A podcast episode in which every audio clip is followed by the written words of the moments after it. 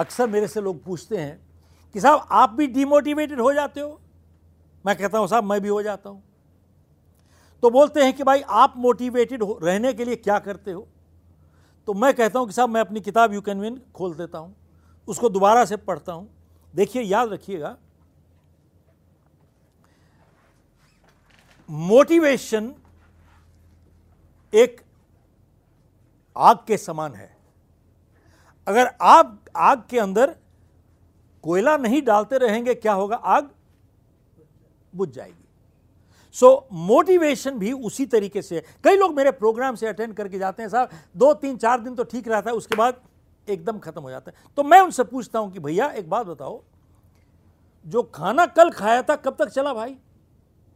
कल खत्म हो गया। जो स्नान हमने कल किया था नहाए थे हम कल वो कल क्या हो गया? खत्म हो गया।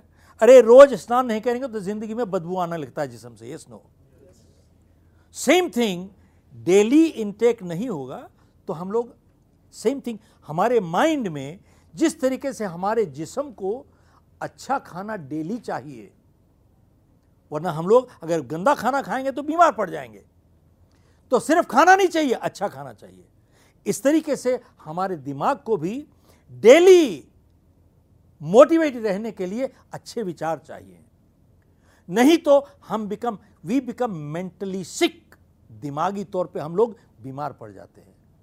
We need good thoughts positive thoughts daily basis so बात यह है कि आप देखिए, जो लोग रेगुलर अपनी प्रैक्टिस करते हैं, मैंने फ्रिस क्राइचर का उदाहरण दिया आपको।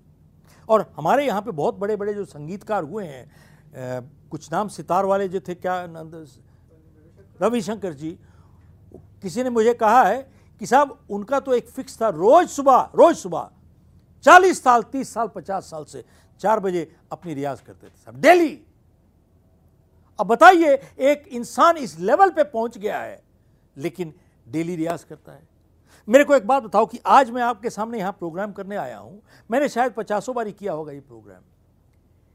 क्या आप सोचते हैं मैं बिना तैयारी के आया हूँ? अगर बिना तैयारी किया था तो क्या मैं आज यहाँ पे प्रोग्राम कर सकता था? दो घंटे का जिस तरीके से किया है। तो बात यह है, नो मैं ये लगता है इससे कि साहब, ये तो नेचुरली आ रहा है। साहब, ये आज आपके सामने जो कर रहा हूँ मैं, ये चालीस साल की तैयारी है। ओवरनाइट नहीं हुआ है। तो इसलिए हर चीज़ as you go along in life देखिए, हर चीज़ की तपस्या है। तपस्या के बिना ज़िंदगी में आप कहीं नहीं बैठ सकते। फ़िज़िकल एक्टिविटी को अच्छा एथलीट होगा, रोज प्रैक्टिस नहीं करेगा तो क्या काम कर पाएगा? एक गुड म्यूजिशियन, कोई भी हो। तो इसलिए छोटी सी एक बात कहता हूँ आपसे। ज़िंदगी में लोग सफल होना चाहते हैं, लेकिन सफल होने की कीमत, सफल होने की तैयारी की कीमत चुकाना नहीं चाहते साहब मार्क स्पिच ने कहा था, चार सालों में दस हज़ार घंटों की प्रैक्टिस की है मैंने।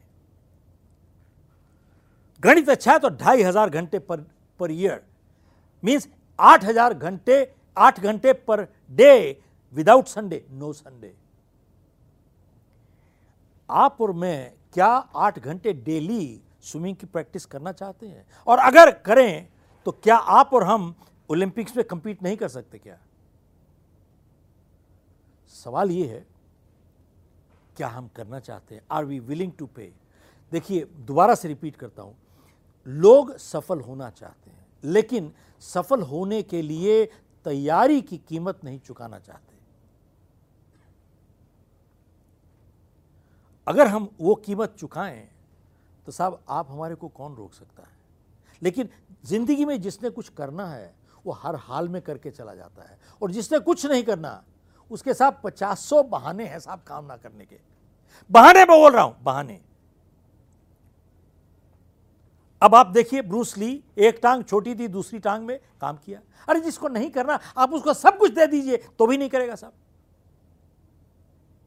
किसी ने बहुत अच्छी बात कही है कि कुछ काम कराना हो जो इंसान बहुत व्यस्त है बिज़ी आदमी को काम दो, काम कर देगा आपका। जो आदमी बिज़ी है, वही काम करेगा आपका। जो निकम्मा है, सब कभी काम ही नहीं करेगा आपका। टाइम ही टाइम है, लेकिन टाइम काम करने का नहीं है। सो वी मस्ट अंडरस्टैंड लोग कहते हैं कि मैं बहुत सहनशील हूँ, मैं बहुत पेशेंट हूँ। पेशेंस को हिंदी में क्या कहते हैं? धैर्य। अरे भाई, धैर्य में और आलसी में फ़र्क समझो। कुछ लोग आलसी होते हैं, लेकिन कहते हैं, मैं धैर्य हूँ साहब। समझो भाई, फ़र्क क्या है? बहुत पुरानी बात है 2000 साल पुरानी। एक बारी एक युवक ने सॉक्रेटिस से पूछा कि साहब, सफलता की रहस्य क्या है? तो सॉक्रेटिस ने उसको बोला कि कल सुबह मेरे को नदी के पास मिलना। मिले वो तो सॉक्रेटिस ने बोला कि तुम नदी की तरफ़ चलो। तो चला वो। जब पानी यहाँ तक पहुँच गया तो सॉक्रेटिस ने अचानक इस बच्चे को सिर से पकड़ के एकदम डुबकी दी ज़ोर से। बच्चा वहाँ से निकलना चाहता था, लेकिन सॉक्रेटिस बहुत स्ट्रांग आदमी था, उसने वहीं रखा उसको। कब तक? जब वो बच्चा नीला पड़ने लगा तो सॉक्रेटिस ने उसको निकाला और जैसे उसको निकाला तो बच्चे ने एकदम ज़ोर से सांस लिया। तो सॉक्रेटिस ने उसको पूछा कि बेटा जब तुम पानी के अंदर थे, तुमको कौन सी चीज़ चाहिए थी दुनिया में जिससे ज़्यादा अहमियत कोई ना हो? तो कहता है, मुझे सांस चाहिए थी। कहता है, सफलता की कोई सीक्रेट नहीं है। जब तुम्हें सफलता वैसे चाहिए जैसे तुझे सांस चाहिए थी पानी के अंदर, याद रखना, ज़िंदगी में तुझे कोई नहीं रोक पाएगा उस दिन। याद रखना, ज़िंदगी में तुझे कोई नहीं रोक पाएगा। यही फ़र्क है इच्छा और इरादे में। और इसको कहते हैं डिज़ायर नहीं कहते हैं बर्निंग डिज़ायर जब अंदर आग लगी होती है साहब, अरे किसी के अंदर आग एक घंटे में लगती है, एक घंटे के लिए लगती है, किसी के लिए एक दिन के लिए लगती है, और किसी के लिए उम्र भर चलती रहती है आग। तो वो मोटिवेटेड रहता है साहब वो चलता रहता है परमानेंटली तो इसको कहते हैं बर्निंग डिज़ायर इसको बिज़नेस कम्युनिटी में जाके कहा जाता है fire in the belly sports community में कहते हैं इसको किलर इंस्टिंग समझ गए कि नहीं? इसी को कहा जाता है किलर इंस्टिंग तो याद रखिएगा ज़्यादातर लोग सफल होना चाहते हैं, लेकिन सफल होने के लिए तैयारी करने की कीमत नहीं चुकाना चाहते दैट्स सब ज़्यादातर लोग ऐसे हैं जो जितने पैसे मिलते हैं, उतना काम नहीं करना चाहते। दूसरा एक वर्ग है जो सिर्फ़ उतना ही करना चाहता है जिससे उसकी जान छूट जाए। एक बहुत छोटी सी परसेंटेज है जो जितने पैसे मिलते हैं, उससे ज़्यादा काम करने को तैयार है।